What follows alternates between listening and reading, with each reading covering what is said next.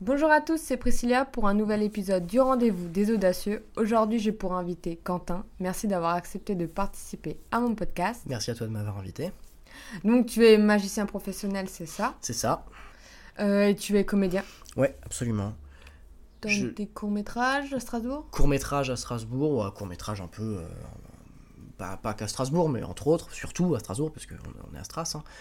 Mais euh, je suis euh, comédien aussi depuis. Donc ça fait 15 ans que je suis théâtre. euh, mais en ce moment, je joue dans une pièce à Paris avec la compagnie Le Veilleur. Ça va faire deux petites années qu'on joue cette pièce, je dirais, maintenant. Et puis, et puis voilà, ça se passe bien. D'accord. Et euh, moi, je veux savoir, depuis combien de temps est-ce que tu fais de la magie? La magie, j'ai commencé quand j'avais 15 ans. Donc, tu vois, j'en ai 24 cette année. Donc, ça fait euh, 8-9 ans là. D'accord. Et ça t'est venu comment? Alors, très bêtement, euh, donc il y a un mec barbu qui vient un soir de pluie te chercher dans ta, mai- dans ta chambre sous l'escalier. Euh, qui t'emmène euh, qui t'emmène dans un lieu magnifique Ouais. non, c'est en fait c'est alors c'est très bateau j'ai pas commencé tout petit comme beaucoup c'est juste que je me suis retrouvé dans- pour mes études à Colmar au lycée Camissé pour l'aspect théâtre et il y avait un mec dans ma chambre d'internat qui s'appelle Lionel euh, qui est magicien. Euh, et qui du coup euh, ben, ça m'a tout de suite très intrigué. Et j'ai voulu apprendre en partant de là. Donc il m'a montré quelques trucs.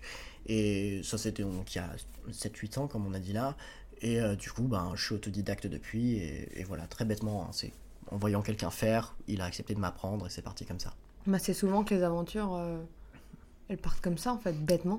et les choses se sont bien faites, tu vois, parce que, enfin, je veux dire, les choses s'agencent toujours Mhm. de manière très étrange et très très bien, tu vois, parce que ce gars-là, euh, juste derrière, on a créé un spectacle ensemble, qui s'est joué, on avait créé notre compagnie et tout, et ça avait bien marché. Et, euh, et du jour au lendemain, en fait, je me suis retrouvé avec lui, tu vois. C'est-à-dire, on était ensemble à l'internat, mais on était aussi ensemble en cours, on était ensemble dans l'aspect théâtre. Enfin, bon, bref, Euh, c'était on était vraiment H24 ensemble. Et du coup, ça roulait hyper bien. Il y avait vraiment une bonne entente, aussi bien théâtralement que. Enfin, artistiquement, en fait, tu vois. Et du coup, on s'est tout de suite trouvé dans, dans- là-dedans. Et on a, pu, on a pu créer rapidement, efficacement et partager la passion. Et euh, ouais, les choses s'agencent bien. Les choses se sont bien agencées à ce moment-là, en tout cas. Est-ce que t'as pas eu d'hésitation entre le euh, je suis autodidacte, je sais pas, et le pas? Ou est-ce que ça a été plus facile parce que vous avez été deux? Bah, alors, de toute façon, ça a été plus facile parce qu'on était deux. Ouais. Et que, bon, Lionel faisait quand même une grande partie de la magie, on va pas se mentir. Euh, moi, j'étais chargé de l'écriture et beaucoup du théâtre aussi. Mais c'est surtout Lionel qui faisait de la magie, mais j'en faisais un peu quand même. Euh, j'ai une façon de procéder, mais dans tous les pans de ma vie qui est un peu. qui est pas particulière, mais c'est-à-dire sur les trucs qui m'ennuient, je suis procrastinateur de fou. Mais sur les trucs qui me passionnent, je passe à l'action très rapidement. Et quand il a, quand il, quand il a fallu faire de la magie, euh, très rapidement j'ai eu l'envie d'aller me confronter aux gens. Et euh, au-delà du fait de savoir faire des tours et de pouvoir montrer à tes potes euh, au lycée, voilà, tu comprends. hein. L'envie de faire plus et l'envie d'aller devant des gens, parce que j'avais déjà la confiance avec le théâtre, ben ça m'a beaucoup excité et, et, et j'ai senti l'envie de faire ça euh, assez rapidement. ouais. L'hésitation, non, le stress, oui. Mais c'est un bon stress, tu vois. Je pense que c'est, ce qui motive beaucoup de gens, c'est ce qui, ce qui file la détermination aussi, je Ouais. crois. Bah, je crois, je crois que sans ça, euh, je sais pas où je serais aujourd'hui. hein. Ouais. Tu vois, enfin, je veux dire, si on, si on prend le circuit scolaire, euh, ben, j'ai redoublé trois fois, euh, j'ai le bac. euh, on peut pas dire que j'ai une masse de diplômes qui me permettent de faire beaucoup de choses. J'ai un bac L, spécialité théâtre. tu vois, je suis un troubadour, quoi. Enfin, je veux dire, il y a un Ouais, moment donné où je suis un ménestrel. Ouais, mais c'était à refaire, t'es t'es content de ton parcours? J'en fais pareil. Ouais, voilà, J'en fais tout pareil. c'est qui est le plus important? Ouais, ouais, bah, de toute façon, je sais pas, le, le bonheur avant tout. Tu vois.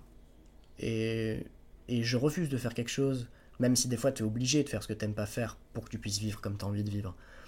Mais il me faut le facteur plaisir Mhm. pour que je sois 100% efficient dans ce que je fais. Et je trouve que c'est hyper important la notion de plaisir. Qu'on arrive à s'enfermer dans un schéma où il n'y a pas de plaisir et que le seul plaisir il est quand tu arrêtes de travailler. Mais ça me fait peur parce que beaucoup de gens c'est c'est 35, 39 heures semaine ça. Et euh, moi ça me fait flipper d'avoir 39 heures dans la semaine où je kiffe pas. Euh, Est-ce que tu t'entraînes euh, tous les jours à la magie? Ouais, bien sûr. Tout le temps. Bien sûr. Bah, en fait, si tu veux, c'est ça ce qui est. Moi, moi, je fais de la magie pour les humains. Je fais de la magie pour les autres. C'est d'ailleurs le seul art qui a besoin du regard de quelqu'un pour exister.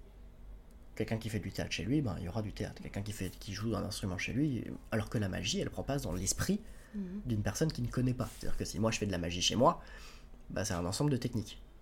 Pour toi, c'est de la magie. Mhm. Ça, c'est seulement dans le regard de l'autre que la magie existe. Moi, je, je, je pars vraiment de là pour construire ce que je fais en magie. J'ai besoin des autres. Euh, donc, euh, ça ne m'intéresse pas de ne pas savoir bien faire. Il y a un moment donné, si tu veux t'intéresser aux autres, il faut passer au-delà de la technique. De la technique. Et si tu veux passer au-delà de la technique, pour te concentrer justement sur l'humain et comment tu vas présenter, comment tu amènes la psychologie et tout, bah, il faut que tu travailles. Donc, euh, je suis en. pff, allez, euh, euh, je suis en moyenne une heure et demie par jour Mhm. avec. euh, bon, je dis des cartes, mais en faisant, en faisant de la magie, quoi. Tu vois Tu m'as dit que tu avais envie de, de réécrire un spectacle là? C'est en cours. Tu écris actuellement C'est en cours, ouais, ouais. Euh, sans, sans en dire euh, de trop, euh, parce que c'est encore, en- Ouais. c'est encore tout, tout naissant, mais ça, ça avance très très bien. C'est un spectacle que j'ai envie de faire. J'ai pas envie que ce soit un spectacle de magie. Et j'ai pas envie que ce soit un spectacle de théâtre. D'accord. J'ai envie que ce soit les deux. En fait, j'ai envie que ce soit un truc qu'on n'ait jamais vu. D'accord. Et dans le dans, dans l'alliage, tu vois Mhm. qu'il y ait une réelle théâtralité et que qu'il n'y ait pas le théâtre qui serve la magie ou la magie qui serve le théâtre. Je veux que l'un et l'autre soient indissociables. Et aussi bien à l'époque, quand j'avais écrit mes premiers spectacles de magie, euh, je parlais euh, ben, des problématiques qui m'intéressaient à l'époque, c'est-à-dire la rencontre avec l'autre, euh, tu vois, parce que c'est le moment où, où j'avais déménagé à Colmar et puis je rencontrais plein de nouvelles personnes et tout, donc il y avait cette problématique-là qui était là. Et aujourd'hui, ce spectacle-là va parler de la mort. J'ai envie de parler de la mort. La- La mort sens brut ou de la mort des projets, etc. La mort, La mort, sens brut. d'accord. Euh, j'ai envie de parler de la mort sur sens brut, j'ai envie de parler des expériences de mort imminente euh, et d'arriver à faire un spectacle là-dessus. Mais Sauf que comme ça, on se dit. Alors c'est bien parce qu'on démocratise un peu la mort qui est un réel problème, même avec le Covid, etc. Si tout le monde flippe, c'est parce que on n'a jamais été aussi confronté à la mort.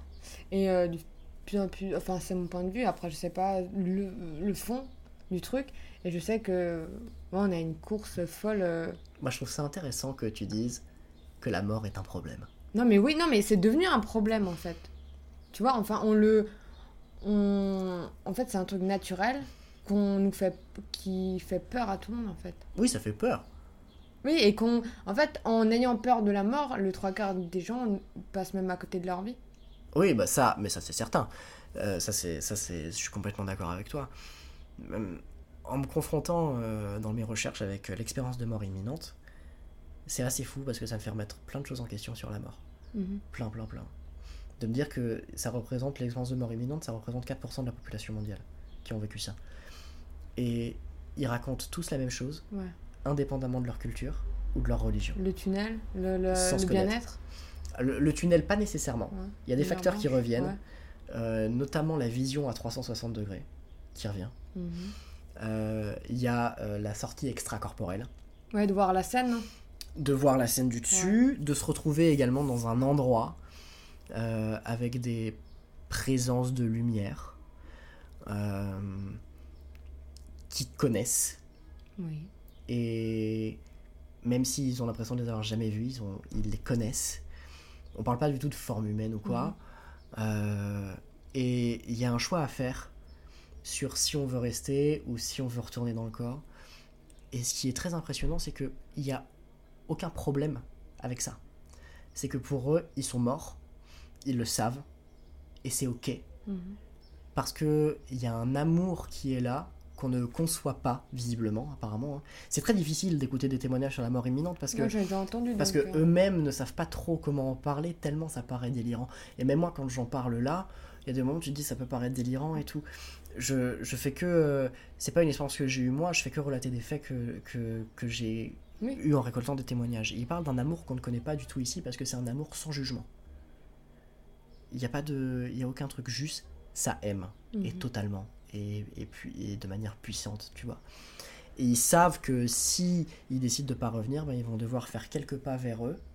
Et que s'ils franchissent une certaine ligne ou un truc ou une barrière ou une haie ou quoi que ce soit, c'était fini.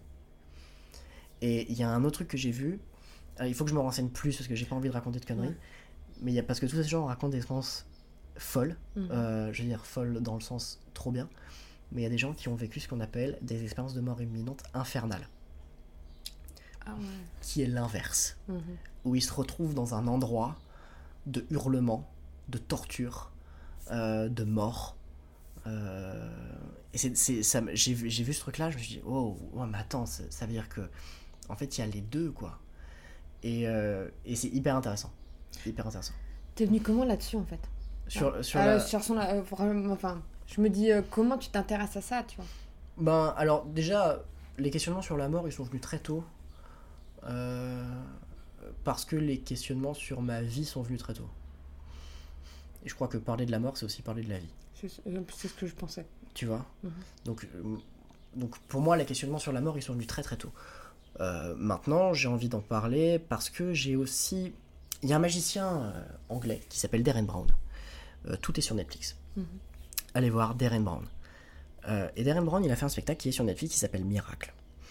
Et dans Miracle, euh, il parle de, du charlatanisme, des gourous euh, qui se servent de la religion ouais.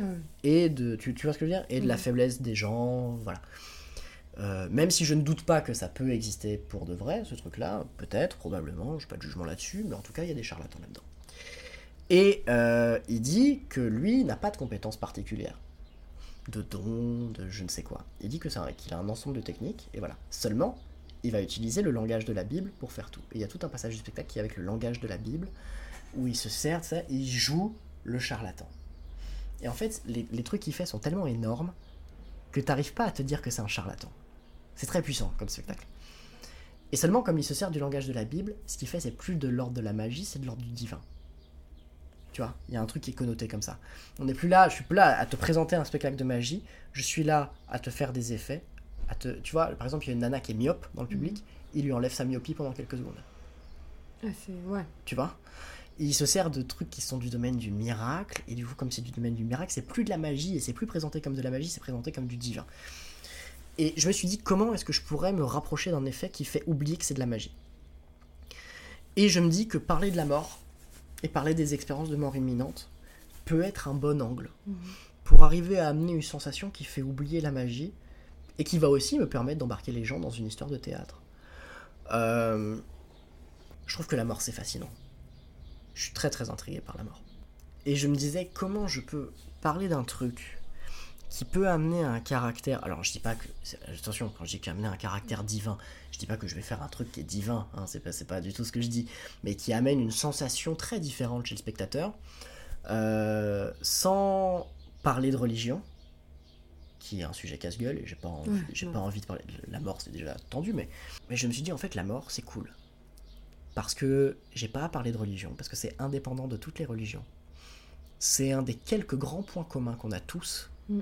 c'est qu'on va mourir, et c'est quelque chose qui va nous parler à tous. Et de là, ça m'intéresse. Et de là, le, de, de là, le débat peut commencer. Et maintenant, euh, euh, quel est le meilleur moyen de parler de la mort? Que de gens qui ne se connaissent pas et qui témoignent tous de la même chose, qui ont été déclarés cliniquement morts pendant un temps, et qui en sont revenus. C'est euh, pour moi hyper important de, de faire des trucs en fait qui nous passionnent. Hmm. Parce qu'en fait, si tu fais sur un sujet bidon, lambda, que tout le monde a fait, pff, oh, tu vas te faire chier. Mais grave, grave, grave. C'est pas le but de se faire chier en plus. D'autant que, d'autant que si tu fais un truc, si tu fais un truc que tu crées, Mm. T'as intérêt à prendre un sujet qui te passionne plutôt qu'un sujet qui te fait chier. hein, parce que dès que tu pars sur un truc que tu crées, ben, c'est tout de suite plusieurs années d'engagement. hein. Combien de temps tu mets pour euh, faire un spectacle? Écoute, là, je me laisse un an de créa. Ouais. Euh, normalement, les autres, je les ai créés, on les avait créés avec Lionel en 3 mois, 3 mois et Ouais, demi. J'étais deux quoi. On était deux, mais surtout le sujet n'était pas aussi tendu. Et j'ai vraiment envie de faire un truc très très fort. Mhm. Et cette ambition-là ne peut pas s'accomplir en trois mois. Non. Et je veux vraiment arriver avec un truc euh, béton de chez béton. Tu vois. Donc, donc un an de créa, un an, un an et demi de créa, ça me paraît bien. Il faut tenter. hein. Oui, bah, bah alors là. non, mais c'est le, le truc de base, genre, euh, faut tenter. hmm, On s'en fout, au pire, les gens, ben, ils se foutent de ta gueule. euh. Et en fait, quand je creuse de plus en plus le sujet de l'échec, Mm. je me rends compte que l'échec, en fait, c'est peut-être nous, quand on le subit, qu'on n'ose pas en parler et qu'on est peut-être et on cache ça à cause de, l'ego- euh, de notre ego. Et est-ce que les gens vraiment nous diabolisent parce qu'on a eu un échec? Ou c'est pas- ou c'est peut-être nous qui, qui abusons, tu vois, de notre image? Je sais pas, ça dépend. Ça dépend. Bon, après, c'est vrai, il y a des personnes hyper malveillantes, de toute manière. hein. Bah oui, il y a des personnes hyper malveillantes et même, je pense que, je pense que ce qu'on appelle les haters, ou tu vois, il y en a tout le temps. Si t'as une image marquée, tu auras soit des gens qui t'adorent, soit des gens qui te détestent, donc il faut savoir dealer avec les deux, tu vois. L'entrepreneur que, un des entrepreneurs que je kiffe le plus au monde, il s'appelle euh, Gary Vaynerchuk, Mhm. Gary V sur euh, YouTube, je sais pas si tu connais, Non. euh, qui a une boîte qui s'appelle VaynerMedia, entre autres, qui fait 200 millions de chiffres d'affaires par an, tu vois. Ça va. C'est un mec, euh, c'est un mec très très très impressionnant et il dit mais t'imagines les haters, c'est des mecs qui n'aiment tellement pas leur vie, qui vont passer du temps, la ressource la plus précieuse, Mm. à aller commenter des vidéos de quelqu'un qui kiffe ce qu'il fait. Il m'a fait, en fait, lui il dit que tous les haters, il les prend avec tellement de bienveillance et tellement de, je, je te plains en fait Ah, mais c'est ça. je te plains. Parce que ça doit être dur pour toi. Tu vois Euh, vu qu'on parle d'échecs, moi j'aimerais savoir, est-ce que ça n'a pas été. Est-ce que ça a été facile à chaque fois d'être entrepreneur dans la magie Alors non, non, bien sûr que non. Euh, ça n'a même jamais été facile, en fait. Il Mhm. n'y a pas eu de moment où je me suis dit, là c'est facile. Ça n'existe pas. Euh... Tu sais, comment, comment dire, qu'est-ce que... Non, mais disons la vérité, tu vois. Non, mais en fait, c'est ça. C'est que moi, je le sais. Que arriver au truc, euh, ouais, c'est bien, on est cool, je crois que ça n'existe pas vraiment. Non, mais ça m'intéresse même pas en fait. Mm. Tu vois Ça m'intéresse pas. Je préfère, euh, je préfère vivre mal toute ma vie, euh, mais faire un truc que je kiffe vraiment, plutôt que gagner 8000 dans un truc qui me fait chier. Je- je- genre- alors là, mais alors là, le choix est, le choix est si vite fait. Mhm. Si tu savais, le choix est très très vite fait. Ça ne m'intéresse pas la stabilité. J'ai aucun, j'ai aucun intérêt à rentrer dans un confort. J'ai tout intérêt à sortir de ma zone de confort et à aller chercher euh, euh, la merde qui est en moi, euh, machin et tout, aller remuer tout ça. Tu vois, ça sert à ça aussi de faire un spectacle sur la mort. Je, je, dis pas que je suis à l'aise avec la mort, c'est pas du tout ça ce que je dis quand je crée un spectacle sur la mort. C'est que ça m'intrigue, c'est que ça, ça bouge quelque chose en moi, c'est que euh, c'est que aussi j'ai fait des tentatives de suicide, c'est que j'ai fait des trucs Ah comme ça, tu vois. Mhm. Il y a un truc où je me sens très proche de la mort. Euh, et j'ai appris à j'ai appris à aimer ça. Tu vois, c'est un peu c'est un peu chelou, mais j'ai appris j'ai appris à aimer cette sensation de me sentir euh, très mortel, de me sentir très vulnérable ou de me sentir impuissant sans forcément que ça s'ancre en moi et que je me dise ouais, ça y est, t'es impuissant. c'est pas le cas. Mais euh, mais non non, ça a pas ça a pas toujours été facile, tu vois des périodes où pendant, euh, si tu parles financièrement, des périodes pendant 4-5 mois où tu fais zéro. Ouais, ouais, je connais. hein. Mais tu. Ça rime à quoi? Alors que, en- alors Ouais. que sur un mois de décembre, tu peux monter à 5-6 000. Euh, Et derrière, et tu peux faire une erreur sur un truc et plus personne t'appelle.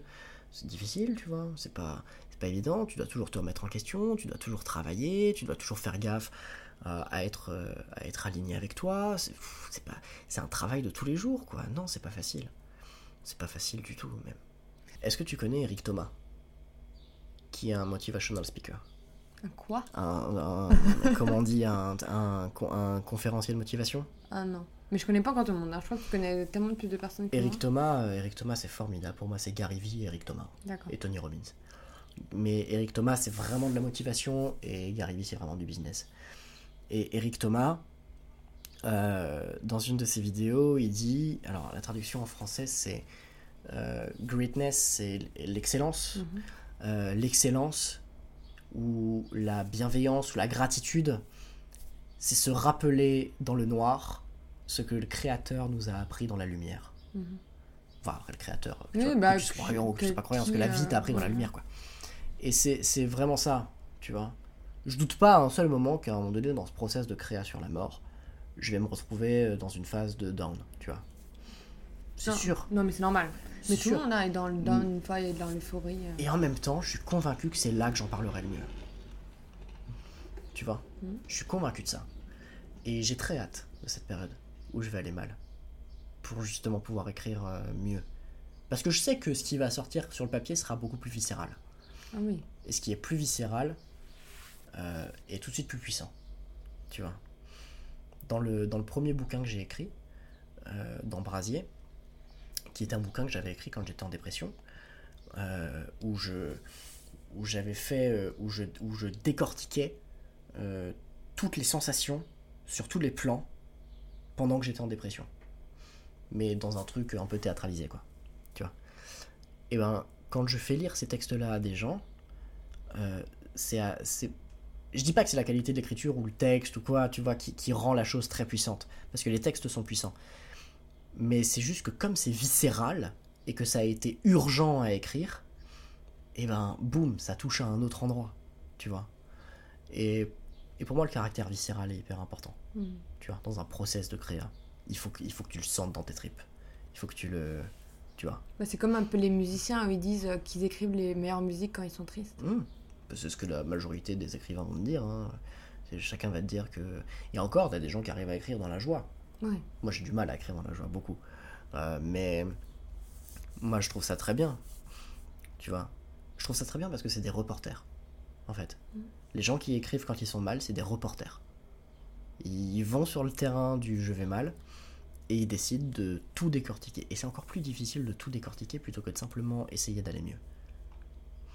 Bah, surtout dans une, euh, dans une société où on prend le- la pensée positive, tu vois. Le bonheur, le waouh, j'ai une vie de rêve avec les réseaux sociaux, etc. Hmm. Et je trouve que ça manque de part de réalité. Je- Ouais, je pense qu'il y, a- il y a aussi un chose. souci pour pas mal de gens au fait d'exposer sa vulnérabilité. Ah oui, Tu vois? Et euh, et moi, je pense que la vulnérabilité, c'est une des plus grandes forces. Mm.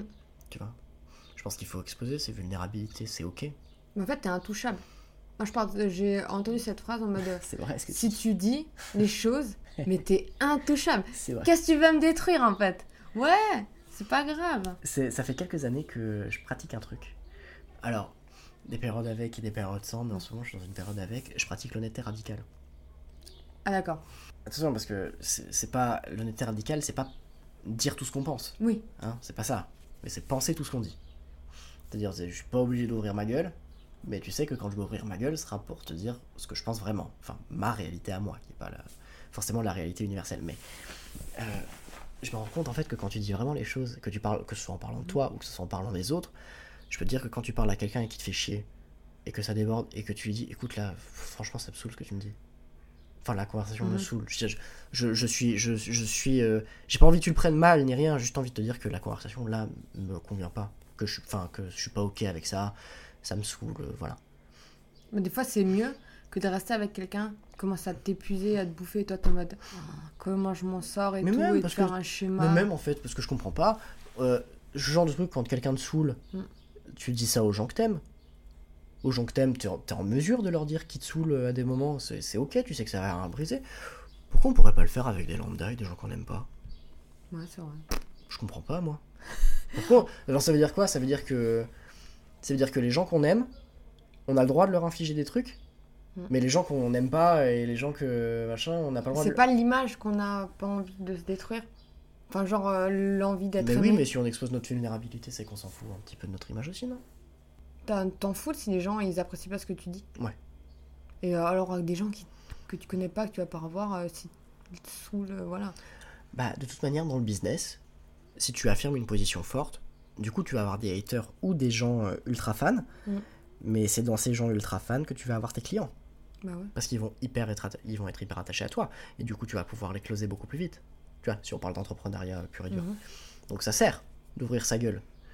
Euh, maintenant dans la vie, ouvrir sa gueule, tu vas, soit tu auras des haters vraiment euh, pareils, mais en IRL, euh, soit tu vas avoir des gens que, qui te kiffent énormément.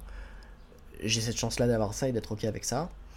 Et euh, mais par contre, tu vois, par exemple, aujourd'hui, les gens que je kiffe vraiment, c'est même pas des amis. C'est ma famille, quoi Mhm. tu vois. Et je sais que par exemple, l'année prochaine, quand je me barre à Lyon, je n'ai aucun. euh, je me fais aucun souci pour la distance, quoi. Mhm. Mais zéro. Alors là, pff, ces mecs-là, ils seront avec moi jusqu'à la mort. Enfin, je dis ça maintenant, mais on sait, Non, mais euh, de toute on façon, sait pas ce T. Hein. on sait pas ce qui- on sait pas, on sait pas ce qui va se passer, mais tu vois, là dans l'immédiat, mais je ferai tout pour eux. Et euh, là, donc tu vas partir à Lyon. Mhm. L'entre- euh, L'aventure strasbourgeoise, t'en as pensé quoi? J'ai adoré. J'ai adoré. Je suis arrivé il y a 6 ans. Euh, et ça a été la première ville où j'ai été indépendant. Je veux dire, où je vivais tout seul et tout, tu vois. Donc, euh, j'étais, j'ai été hyper heureux de ça.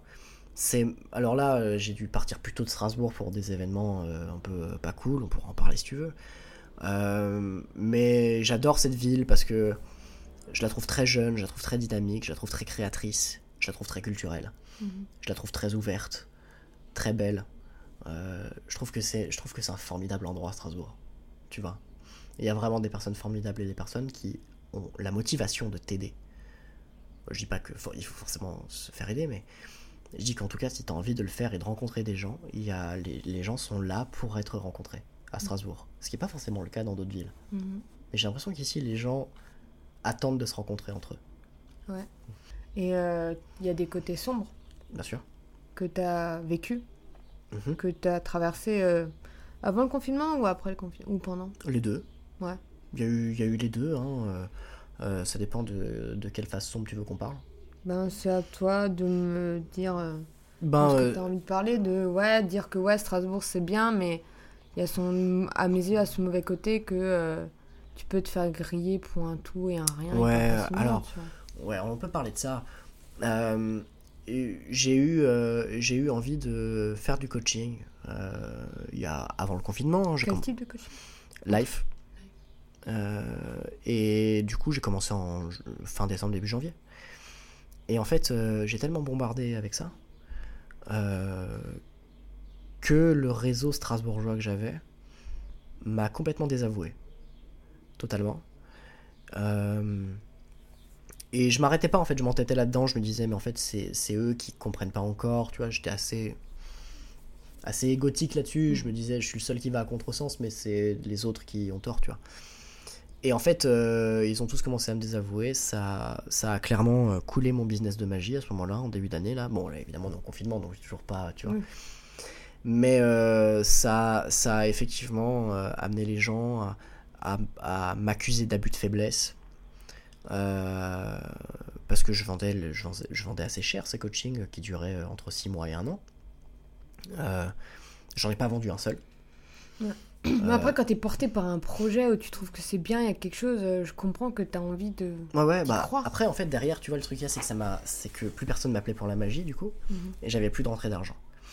J'avais énormément de charges fixes à Strasbourg, et je me suis retrouvé pendant les six derniers mois à, à, à couler, couler, couler, couler, couler, couler, bah, financièrement, je veux dire. Puis après, évidemment, tu coules financièrement, et il y a, y, a plein- y a le moral qui suit derrière, tu vois ce que je veux dire, donc. C'est sûr que Strasbourg, l'Alsace, c'est un grand village. Tout le monde se connaît, tout le monde parle. À partir du moment où, le premier terme d'abus de faiblesse est rentré euh, en compte, et ben, tout le monde a commencé à m'accuser d'abus de faiblesse. Ce qui, ce qui est tout à fait discutable, je suis pas d'accord. Euh, par contre, euh, je suis d'accord que j'aurais dû me focus sur la magie. Je pense que c'est une grosse erreur que j'ai fait sur les derniers temps. C'est que je me suis plus considéré comme un entrepreneur, alors que l'entrepreneur, c'est le statut que j'ai. Mais je suis pas entrepreneur, je suis artiste en fait. Je fais de la magie, j'ai envie d'être sur scène, j'ai envie de faire ça, tu vois. Mais justement, est-ce que cette erreur ne t'a pas recentré sur vraiment ce que tu veux faire? Si, totalement. À quel prix? Bon, pour l'instant, pour l'instant, Il y a j'en paye- toujours un pour l'in- prix à. Pour l'instant, pour l'instant, j'en hein. paye le prix fort, tu vois. J'ai dû quitter Strasbourg. Euh, j'ai dû prendre un travail à côté. Euh, voilà, c'est pas des choses qui sont évidentes pour moi. J'ai jamais travaillé en, en entreprise. Ouais. Enfin, je veux dire, jamais en période longue. Toujours fait euh, deux semaines, parce que je suis tellement inadapté à ce truc-là que je me suis toujours fait virer. Tu vois? Le, le système Mhm. je suis pas du tout adapté au système. Parce que je fais de l'honnêteté radicale aussi. Ouais. Et que j'arrive pas. je- en fait, le truc que je supporte pas, c'est le manque de respect. Je ne tolère absolument pas ça. Et hum, j'ai déjà travaillé en restauration, mais dans le rush. Voilà, non, de la le manque de respect, il est là, il Le- est présent, je suis il, désolée. il est, il est présent, mais je, mais je leur en mettais plein la gueule. J'aurais tellement voulu voir cette. client, hein. Ah non Au client Ah oui, non, mais ouais. Non, mais oui Une fois, il y a un mec qui m'a sifflé. Il a fait ça? Non, non Il m'a sifflé. Il t'a sifflé, d'accord. Toi, ça t'a rendu dingue. Je l'ai- je je, je l'ai mis sur le bûcher devant tout le monde. Euh, là, euh, mon pote thérapeute, il me disait qu'il faut. Les gens, ils arrivent, ils arrivent pas à faire la dissociation de l'événement et de la personne. En fait. Impossible, ouais. Ils n'y arrivent pas du tout. C'est un truc de fou. Non, Même non. avec les con dans tes conflits euh, personnels, etc., dans des disputes, il y a des gens, ils comprennent pas que des fois, c'est juste l'événement Hum. qui te fait péter un plomb, ou qui te met en colère, ou qui te fait une émotion, une décharge Oui. en toi. Et puis derrière, ils disent que c'est toi qui es colérique. Bêtement. Le truc, c'est que aussi les gens, tu leur dis un message, genre euh, toi tu fais la sincérité, c'est ça? Non Honnêteté Honnête- radicale. Honnêteté radicale. En fait, il y a aussi ça, c'est le message. Si je le dis avec bienveillance, je suis pas, resté, je suis pas euh, responsable de comment toi tu le, le vis. En Ouais, fait. pas du tout. Ouais, c'est vrai ça. T'es pas du tout responsable de comment les gens interprètent. Parce que des fois, t'es avec tellement de bienveillance, etc. Et genre, on m'a dit que j'étais très cassante. Alors je me suis dit, ouais, j'accueille le fait que des fois, je peux faire de la merde, je peux être cassante. Et après, je me suis remémoré de toute cette relation et je me suis dit, quand? Quand j'étais cassante en fait Non, et après, je me suis même dit, pourquoi il m'a pas dit que j'étais- j'allais trop loin? Que ça le mangeait, tu vois, que ça lui faisait mal, que ça le remuait. C'est aussi de sa responsabilité de dire non, là tu vas trop Oui. loin. Là, euh, j'aime Oui, pas. mais de toute façon, Tu vois, la Quand- communication, de toute manière, quand on t'accuse de quelque chose, la responsabilité est de deux côtés. c'est ça. Oui. Je suis tout à fait d'accord pour dire tout de suite les choses. Ouais, ouais. Pour dire là. Et, et ça doit être, ça doit être d'accord, tu vois. De dire, écoute, euh, là, je suis pas ok avec ce qui se passe. Je, Tu vois Dire, t'as t'as pas fait exprès, c'est pas grave, euh, c'était pas intentionnel, mais là, ce que tu fais, c'est pas ok pour moi. En fait, euh, ils sont pas responsables pour la raison très simple que euh, quand tu parles avec quelqu'un, c'est deux réalités qui se confrontent. Mm. Donc, toi, ta réalité est pas la même que la réalité de quelqu'un, donc quelque chose qui arrive dans ta réalité peut pas être perçu de la même manière que quelque chose qui arrive dans la réalité de l'interlocuteur. Euh, ben derrière en fait euh, ce qui toi dans ta réalité peut sembler normal va peut-être ne pas sembler normal dans la réalité de quelqu'un. C'est pour ça que toi t'es pas responsable euh, de, de, de la manière dont est accueilli n'importe lequel de tes propos dans la tête de n'importe qui. Mm. t'as pas à t'en soucier d'ailleurs. La mécanique sociale c'est un jeu. Et, et ce jeu là ce jeu là m'excite beaucoup. Ce jeu là me plaît énormément. La mécanique sociale je trouve ça impressionnant Ben, les- Après, quand tu tombes un peu dans quoi, un peu les neurosciences, la façon de penser. ou- Ouais, ouais, mais avec la magie. Ouais. On se rend pas compte à quel point la magie, ça touche euh, au, au dialecte social. Euh, dans le sens où, ben. Comment dire Si tu veux vraiment faire de la magie, à un moment donné, il faut que tu t'intéresses de très très près à la psychologie humaine. Pour savoir comment être le beaucoup plus impactant, comment réagir à n'importe quelle situation. Parce qu'il peut y avoir de tout. Tu peux avoir des nanas qui vont. Enfin, des nanas ou des gars, mais qui vont pleurer devant ton tour de magie, c'est déjà arrivé des gens qui vont partir en, en colère, des gens qui des- et savoir euh, lire ça sur le corps des gens, euh, savoir euh, comment interpréter leur, leur prosodie, leur manière de parler, ou, ou- ou comprendre le contexte social dans lequel t'es, si tu rencontres des personnes quand t'es en entreprise ou quand t'es dans un bar, je sais Mm. pas, tu vois. Il y a tellement de facteurs, ça, plus ça, plus ça, plus ça, plus ça, qui donnent ça, que si tu t'intéresses pas à la psychologie humaine, tu peux pas arriver au résultat de cette addition. Mm. Donc, donc moi, je, enfin, je m'y suis intéressé assez tôt, mais, euh, mais ça me paraît... euh, j'ai aucune envie de m'arrêter à le faire. Parce qu'en fait, je me dis pas, ça va être un problème pour la relation avec les gens derrière, mais je me dis, c'est un jeu, et je veux gagner la partie. Tu vois? Mais après, toi, c'est euh, aussi euh, en corrélation avec ton travail. Ouais. C'est pas pareil. Je parle juste des gens, des fois, qui creusent trop. Tu vois, qui creusent, creusent, creusent, creusent, creusent, creusent trop loin. En fait, c'est ça le développement personnel. Et après, faut pas tomber dans des mouvements de secte, etc. Hmm. Ça, je trouve qu'il y a une ambivalence, tu vois, assez certaine, euh, existante. Et on pourrait créer facilement des sectes. euh. Oui, dans le coaching, hein, il y en a. Oh, c'est pas facile, hein. franchement, euh, je suis désolée, hein, mais ouais, faudrait faire la part des choses. Dans le coaching, il y en a énormément des, des, des sectes qui n'en sont pas. Je veux dire, Oui, pas officiel. il y en a énormément. Je veux dire, j'en, ai, fréquenté. euh, euh, mais tu te rends pas compte en fait avant d'y être. Oui, parce qu'ils ont les bons trucs. Tu Et vois. comment tu t'en captes que t'es dans la merde? Bah, quand tu dois. quand on. Quand on... En fait, Quand ils disent là, tu dois donner 10%. non, non, non, non, non. euh, comment tu te rends compte que tu y es euh, c'est, très difficile en fait. hein. Tu te rends compte une fois que tu y es plus en fait. Tu vois. Mhm. Moi, j'ai eu de la chance parce que je me suis toujours euh, détaché assez naturellement de toute dérive sectaire. Mais, Mais la dérive, elle est tellement, je pense, infime. mais oui, en fait, tu glisses. Hein. Tu glisses, tu te rends même pas compte. Et puis un jour, boum, tu, tu te retrouves euh, au milieu de. Tu, tu, tu regardes ta vie, tu fais autour de toi. Mais attends, il y a toi, il y a toi, il y a toi, il y a toi, il y a toi. Ah merde, mais vous êtes tous. euh, genre à stress? Oui, entre autres. Oh my god. tu te retrouves tu te retrouves entouré de gens qui en fait euh, sont là par intérêt sont là parce qu'ils ont envie d'utiliser euh, d'utiliser toi d'utiliser ton image euh, de tu vois ou je sais pas Mm. c'est Là, qui veulent prendre. Qui veulent prendre mais c'est ok de prendre en fait Mhm. je suis pas contre le fait de donner ça Oui, mais c'est pas pareil. Parce que tu donnes.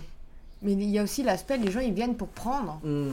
ils sont intéressés déjà de base Voilà. ouais c'est ça C'est pas, à mes yeux, c'est pas pareil. ouais je préfère le sans intérêt du coup ça c'est paradoxal à dire je préfère quand c'est sans intérêt Bah non, c'est mieux parce que moi, tu n'as pas d'attache dessus. Ouais, mais avoir une attache, pour moi, c'est ok aussi. Ouais. Tu vois? Je préfère, euh, je préfère que mes relations soient émotionnelles. Mhm. Donc, euh, avoir une attache, euh, moi, ça me va tout à fait, qu'elle soit négative ou positive, en fait. Ce qui me pose problème, c'est quand cette attache, elle devient pernicieuse. Ouais. Et quand ça se transforme en relation toxique. Ouais, faut pas tomber là-dedans, quoi. Tu vois Après, le jeu est fin. Maintenant, derrière, si t'arrives à repérer ta relation toxique et que t'arrives à la virer, ben voilà, c'est fait, tu la tèges en mieux. Et en vrai, en un appel, en 5 minutes, c'est fait. Mhm. Et t'as aucune justification à donner, t'as rien à faire, voilà, c'est terminé, c'est tout, tu vois. Donc, euh, méfiez-vous quand même. Ah ouais, mais tu sais, moi je me rappelle par exemple, il y a. C'est pas des sectaires, mais pour parler des gens qui sont autour de toi, il y a deux ans, euh, euh, quand j'étais à la rue, euh, et que je demandais à des gens de m'héberger, Personne. ben tu vois très vite Ouais. qui te dit oui et qui te dit non. C'est simple. Il y en a trois qui m'ont dit oui. Surtout les gens que je pensais mes amis. Tu te rends compte? Je suis retrouvé avec trois personnes, en fait. Ce qui est très bien, hein. Mm. c'est mieux que c'est mieux que deux. Mais tu te retrouves avec trois personnes, alors qu'en fait, je pensais que je pensais avoir euh, toute une famille autour de moi. En fait, tu fais mais bah non. Et tu, en fait, c'est là, tu sais, c'est là ce moment où tu regardes autour de toi, tu fais mais il y a toi, il y a toi, il y a toi, il y a toi. Et Et tu, ils disaient quoi, les gens? tu m'as tu m'as laissé dormir dans la rue en fait, plutôt Oui. que plutôt que de me laisser un bout de chez toi en fait. Les gens, ils disaient quoi? Non, pas ce soir. euh, non, j'ai un truc. euh, non. Mais ce qui est, ce qui est ok. Oui, mais bon, ça, au coup, je pense que ça a dû te faire mal. Bah, ça me, je pensais pas trop au fait que ça me fasse mal. Je pensais plutôt que ça me faisait chier par rapport à où j'allais dormir le soir. Mm, ouais. Parce que moi, j'ai un petit appart et je sais qu'un pote, il a été euh, aussi à la rue, il a galéré à trouver un appart et tout. Et j'ai un minuscule appart. Et je lui dis, euh, gars, dors sur mon canapé. Bon, t'es un peu grand, mais euh, dis-moi. Genre, au moins un soir. Même si, euh, voilà. Hmm. Au pire, sur mon lit, on met une muraille de Chine, tu vois, on s'en fout, tu Et vois. encore, si c'est David Copperfield, il la traverse. hein. Ne pas dormir avec n'importe qui. ne pas dormir avec David Copperfield. Grave. Vous l'aurez compris. Non, mais ouais. Et en fait, les gens, ils oublient la puissance de des fois juste tendre la main. Une fois. Absolument. C'est tout. Il y a pas besoin, y a pas besoin Rien- de plus. Ouais, tu demandes pas de l'or. En fait, je, demandais même pas. C'est en hiver. Ah, Je, je demandais même pas euh, un lit. Je demandais d'être au chaud, c'est tout. Ça dure combien de temps Deux mois. Ça devait être les deux mois les plus longs de ta vie. Non, Même pas. non, Ça va. non, non. Il y a eu pire. Oh putain. il y a eu pire. Et t'en as tiré quoi de d'être SDF pendant deux mois? Enfin, ça t'a apporté quoi? Ça t'a. La résilience? T'en as eu ou je sais pas? Non, mais d'une expérience, c'est. Ouais, non, je, non je, je souffle pas pour dire. euh, pff, non, non, c'est- mais euh, genre, non, je, laisse-moi. je- Qu'est-ce que ça m'a appris euh, Que tu peux pas croire en tout le monde, tu vois. Mm. Que, ben, ouais, j'ai un statut précaire et oui, ça va être difficile, que tu peux pas. Que tes amis sont pas nécessairement tes amis, tu vois. Mm. Je pense que c'est surtout d'un point de vue relationnel que ça m'a appris, en fait, cette histoire. De se dire, euh, t'envoies un message pour savoir, euh, ben non, mec, euh, non. Alors que derrière, j'ai trouvé un pote, il a accepté de m'héberger pendant deux semaines sans problème. Enfin, il m'a dit tant que t'as pas de logement, tu dors chez moi. Ouais, mais ça, c'est des gens. C'est là, tu fais, mais mec, c'est parfait en fait. Et est-ce que c'était des gens proches ou des gens pas trop proches? Des gens très proches. Très proches qui ont accepté? Très proches des gens avec qui j'étais en internat. Ouais. Euh, Kadir, euh, que, Kadir que je salue et que j'aime, qui m'a qui m'a dit je t'héberge autant de temps qu'il faut. Euh, voilà, c'est. C'était que des gens qui sont très très proches. Ouais. ouais. De toute façon, j'en- j'envoie que des messages à des gens proches. Ouais, hein. non, non. Mais des fois, je me dis, euh, quand t'as plus d'issue, euh, peut-être que tu ouvres Ouais, mais tu un sais, et derrière, process. derrière tu sais ce qu'ils font? Quand, quand tu leur. Non, non, mais derrière, quand tu leur dis ouais, j'ai été SDF et tout, Oh, mais tu m'as pas dit Ouais, ta gueule. Non, mais ouais. Mais attends, mais pourquoi Mais attends, je te, tu, tu aurais dû Je te remonte les messages t'aurais dû, t'aurais dû m'envoyer un message, mais, mais on va pas être vulgaire. n'est pas politiquement correct. Mais ouais, et tes parents? Bah en fait, euh, euh, ouais, ouais, ouais, ils savaient, ils savaient. En fait, euh, j'avais beaucoup de prestats à ce moment-là. C'était en décembre, donc le mois de décembre, c'est un mois très riche pour les prestats. Et j'avais des prestats, pas tous les jours, mais quand même pas mal. Et ils habitaient à Mulhouse, mes parents. Ils sont pas inquiétés? Bah ça m'aurait coûté cher, en fait, Ouais. de faire les allers-retours. Non, mais ils sont pas inquiétés que. Ah si, si, si. Hmm. Si, si. Ouais, c'est la vie quoi. Expérience. Bah c'est ça, hein. euh, après, euh, tu vois, ça n'a fait que étayer le fait que certaines personnes de ma famille me disaient, bah je savais que ça allait pas marcher, c'est pas un vrai Ah. métier, machin et tout. Tu Les vois. briseurs de rêves. On le connaît, c'est pas grave. Hein. Je vais te dire, et même ça doit être ok. Je je vais te donner un exemple, par exemple. L'autre jour, euh, quand mes grands-parents ont appris que je suis retourné à Mulhouse, euh, ils m'ont appelé et puis ils m'ont dit Ouais, alors ça te fait quoi le retour en arrière, euh, Mulhouse euh, Peut-être un retour en avant. Enfin, c'est peut-être. Je sais pas, un retour en arrière à Mulhouse. euh, Ça y est, t'as enfin un CDD en 35 heures et Ouais, tout mais ça, ils parlaient de leurs peurs et leurs croyances. Et et- ouais, ouais, bien sûr. Et on a raccroché. Et en fait, 10 minutes après, je les ai rappelés. Et je leur ai dit, je leur fais, écoutez, j'apprécie beaucoup qu'on s'appelle. Mais si vous m'appelez pour me dire ça, vous pouvez vous abstenir. Mhm. Je suis pas ok avec ça. Et mon grand-père qui disait derrière, ouais, je savais que ça allait pas marcher, c'est pas un vrai métier et tout machin. Je fais, en fait, ce genre de remarques, vous les gardez pour vous. Je vous aime, vraiment très profondément. Mais si c'est pour me dire ça, vous pouvez vous taire.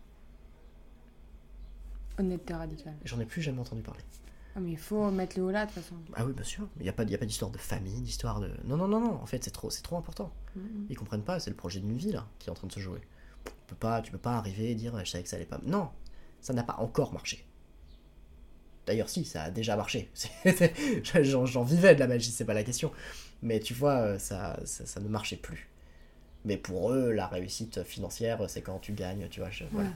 Donc, et pour eux, c'est ça, la réussite de la vie, c'est gagner de l'argent aussi.